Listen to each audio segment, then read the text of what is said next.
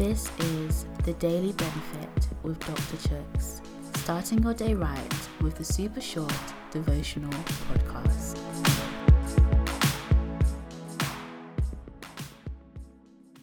Hey guys, today's reading is taken from 1 Corinthians chapter 7 verse 35. I am saying this for your benefit, not to place restrictions on you. I want you to do whatever will help you serve the Lord best, with as few distractions as possible. Do you remember or have you ever heard of MSN Messenger? More importantly, do you know how addictive it was? For those of you that don't know, it was an online platform that you could message people through. Basically, an old school computer version of WhatsApp.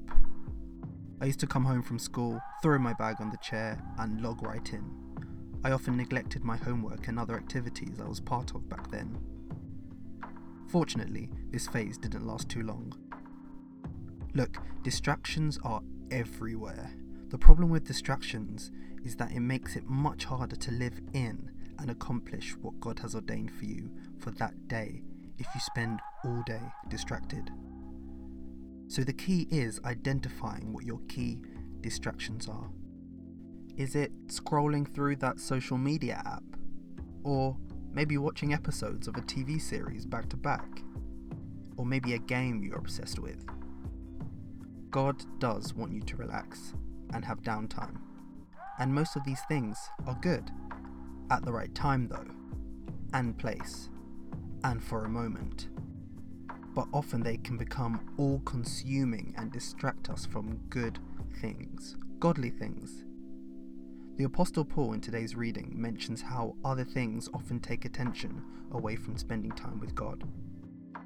Don't let things around you distract you from what God has for you for that day.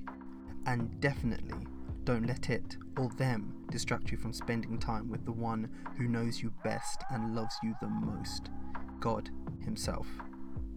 Identify and work to say no to those distractions. Pray with me. Lord, help me spend time each day with you. Help me to not get distracted. Keep my focus on you and on good things. In Jesus' name, Amen.